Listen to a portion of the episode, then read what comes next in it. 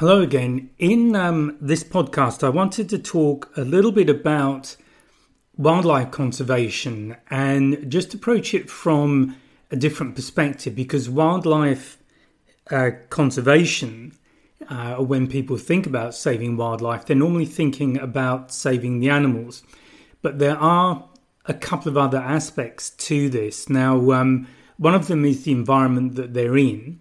And one of the issues around environment is encroachment by people. And um, obviously, this is something that's happened all over the world, and where species are becoming endangered is where their environment has been um, overtaken, it's been um, converted to farmland, or maybe even built on. So, the activities of human expansion are having an impact on wildlife. So that's one that you probably have thought about. It's not a particularly um, subtle one. But there is another one, and that's how wildlife interact with local people.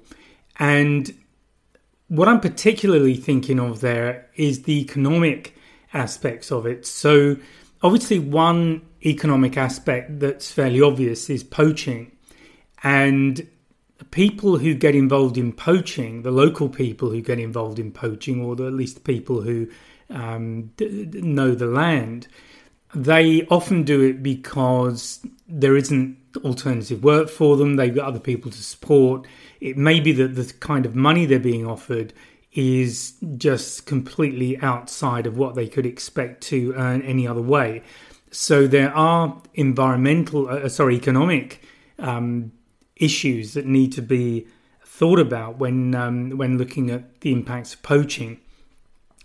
But it actually goes beyond that, and I've said in other, at least in one other podcast, that one of the reasons a lot of local people, first of all, don't care about the wildlife so much, and in fact, in some cases, would like to get rid of it, is because they see on their TV the kind of lifestyle that those of us who are lucky enough to live in the West, in uh, the uh, what's known as developed nations, um, they see that the kind of lifestyle we have, and they want it, and, and why wouldn't they? So they see animals as just something that gets in the way. So they don't feel the same drive, if you like, to protect them that we might have when we're a nice, comfortable distance away from the animals and living in our nice, comfortable homes in our nice, comfortable environment. So there's a different perspective depending on your uh, the economic situation that you're in and where you live. Now, something that it's important to understand, and this was something that became apparent when I was uh, volunteering in Zimbabwe, is that obviously, what some of these wildlife, or in fact, what most of these wildlife uh, lodges and, and the, the tourism side of things does is to give local people employment. But what you have to remember, and isn't perhaps very obvious, is that for every person that's employed, there will be other people who are dependent on their employment. And this this could be as many as 20 or 30 people that that one person through their employment is actually supporting. So this is where the realities of being a poor country and living in a poor country come in, and this is where they're very different to the experience that most of us, certainly most of us li- li- listening to this podcast, would experience day to day. And I was even talking to somebody in Victoria Falls on um, uh, one occasion, just chatting, and uh, this person was saying that a job had become available and there'd been an absolute stampede to get it.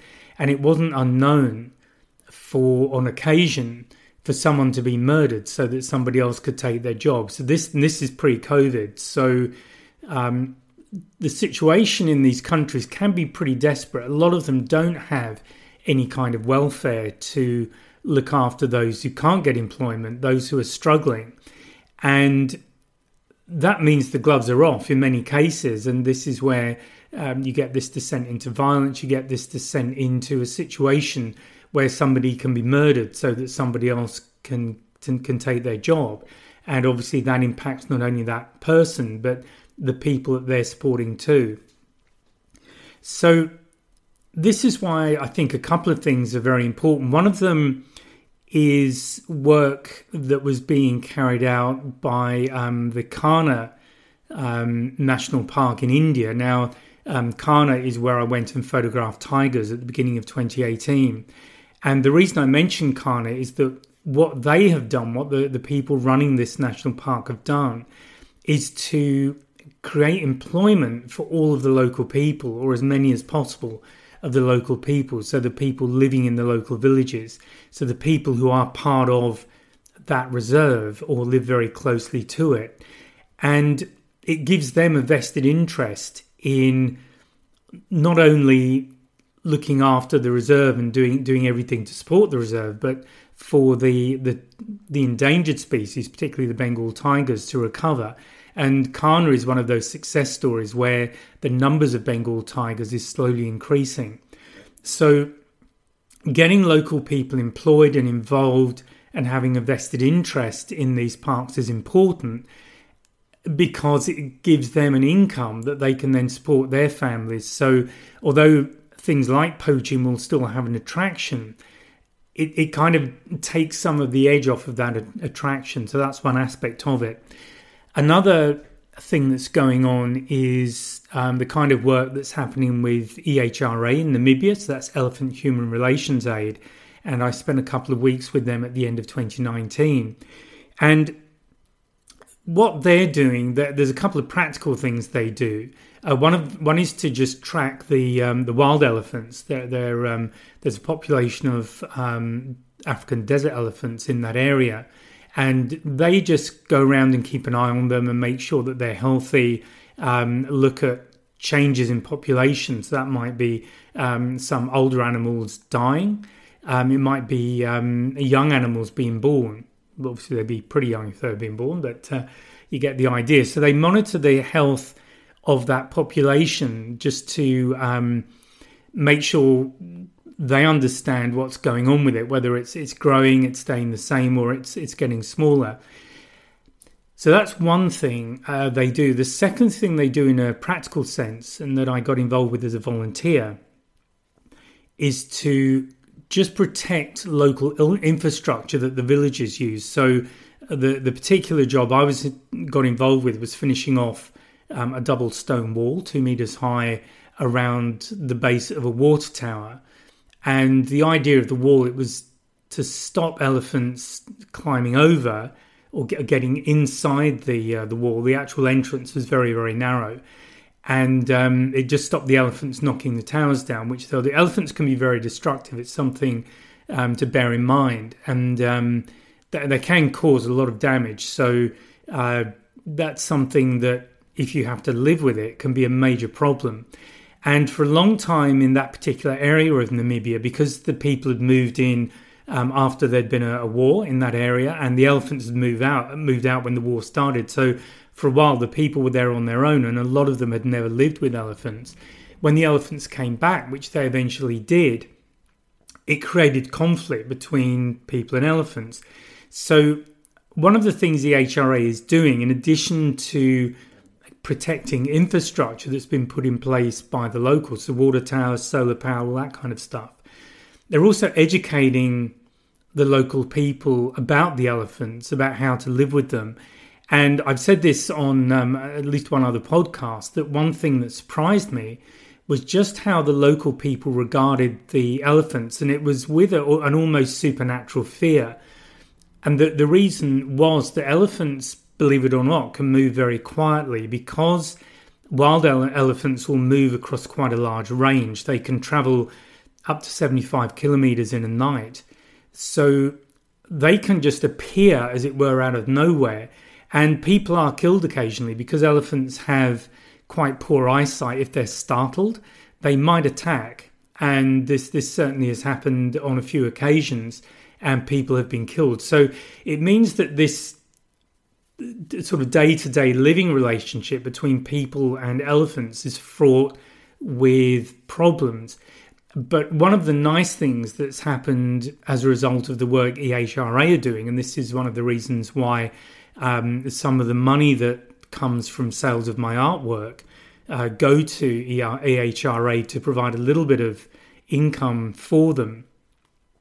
Um, one of the great things about that is that these local people are now beginning to regard the elephants as their own and they're beginning to feel quite protective of them.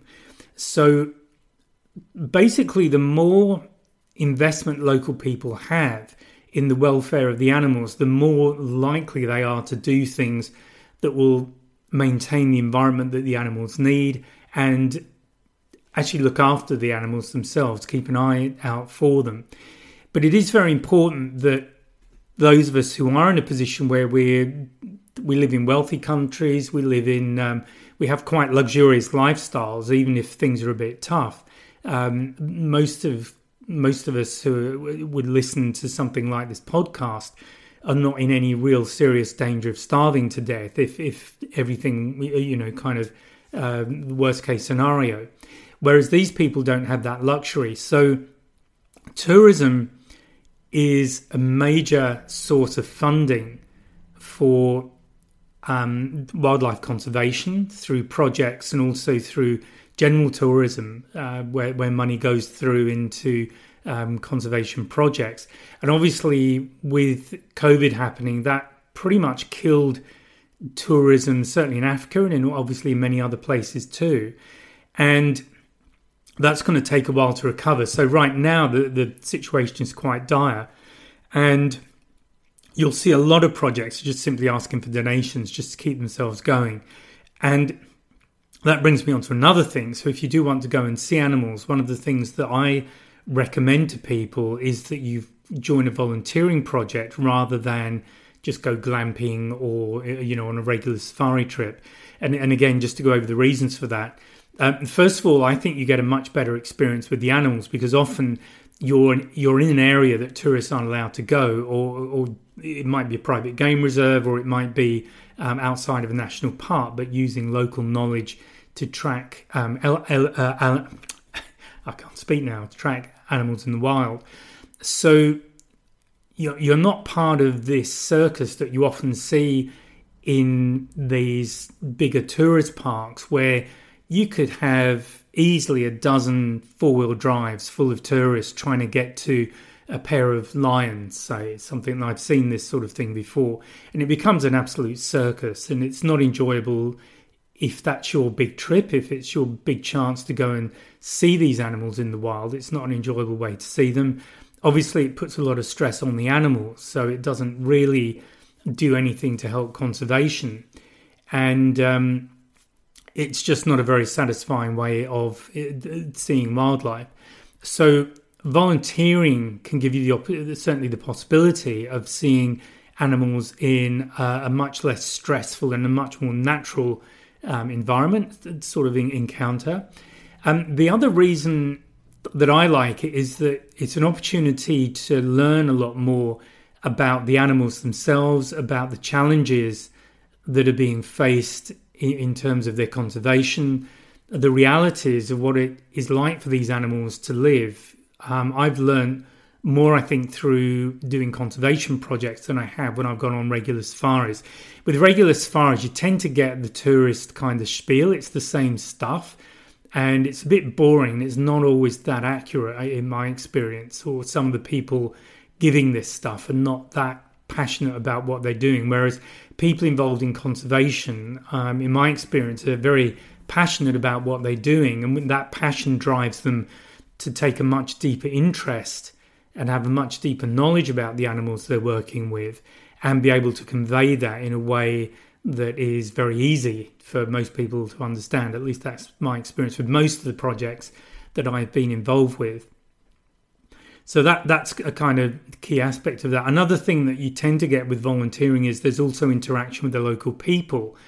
And I think this is very important too because it helps to it's it's helpful to get a first hand connection with the people who live with these animals and to understand in a different way the economic realities or just the realities of day to day life for them. And um, often I've been to um, schools. That these kind of trips often are, you know, they're not compulsory. If you're volunteering, you kind of do whatever uh, you're able to do in most cases. But I, I, do recommend that you take as much as you can in, because we do live in a changing world, and it's good to understand um, how other people live, and I think it also helps to by seeing how they live. it's easier to understand their perspective and why their view of wildlife conservation might be different to ours because their realities, as I've said earlier, and their priorities are, are quite different. So, really, they are the main things I wanted to mention. Um, there are more things I could talk about in relation to this, but I really wanted to just do a short podcast about wildlife conservation and make the point that the focus tends to be on the animals primarily. Uh, there's a secondary focus on the environment they're in because obviously they they need to be able to live and they need a certain uh, size area to live with certain conditions in order for them to, to live and to thrive. But also to talk about the realities of life for the people who live in these areas. And this often, I find, is part of the story that is left out, certainly by tourism and by, um, and I don't do many tourist trips now, but the limited trips I have done, there's, it's, what you get presented with is a, a kind of um, idealized view of how things are. And in fact, the reality, at least for the people, is quite different. And often um, the areas where the tourists hang out are very different to where local people live.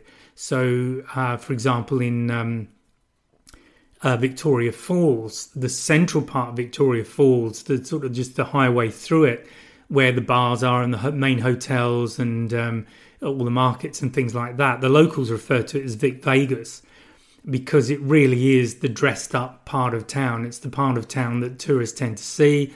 It's and that's where they tend to stay. The reality, if you go a little bit further away, is very different for the people who live, uh, just the ordinary people who live in these places. So again, by volunteering, you will often get to see these places. Often these uh, trips are arranged, not with every project, but some projects um, offer that so that you can get to see firsthand what day to day life is for a lot of these people. And then you begin to see, um, excuse me, how it's important that money also goes into local communities and um, so that local communities and local government, regional government can um, also have the funding and the ability to uh, take steps to protect wildlife. Okay, so that that's it for this talk. I hope you found that interesting. I hope it's given you another um, perspective, and I'll talk to you um, again in, uh, in in another podcast. So bye for now. Just before I go, I want to let you know that there's a couple of ways you can support me if you feel so inclined. Uh, with the podcast, Buzzsprout, which is the um, the platform I use for all of my podcasts, they have a subscription model. So if you feel that you would like to subscribe, a few dollars, a few euros, whatever, um, to the podcast, that'd be much appreciated.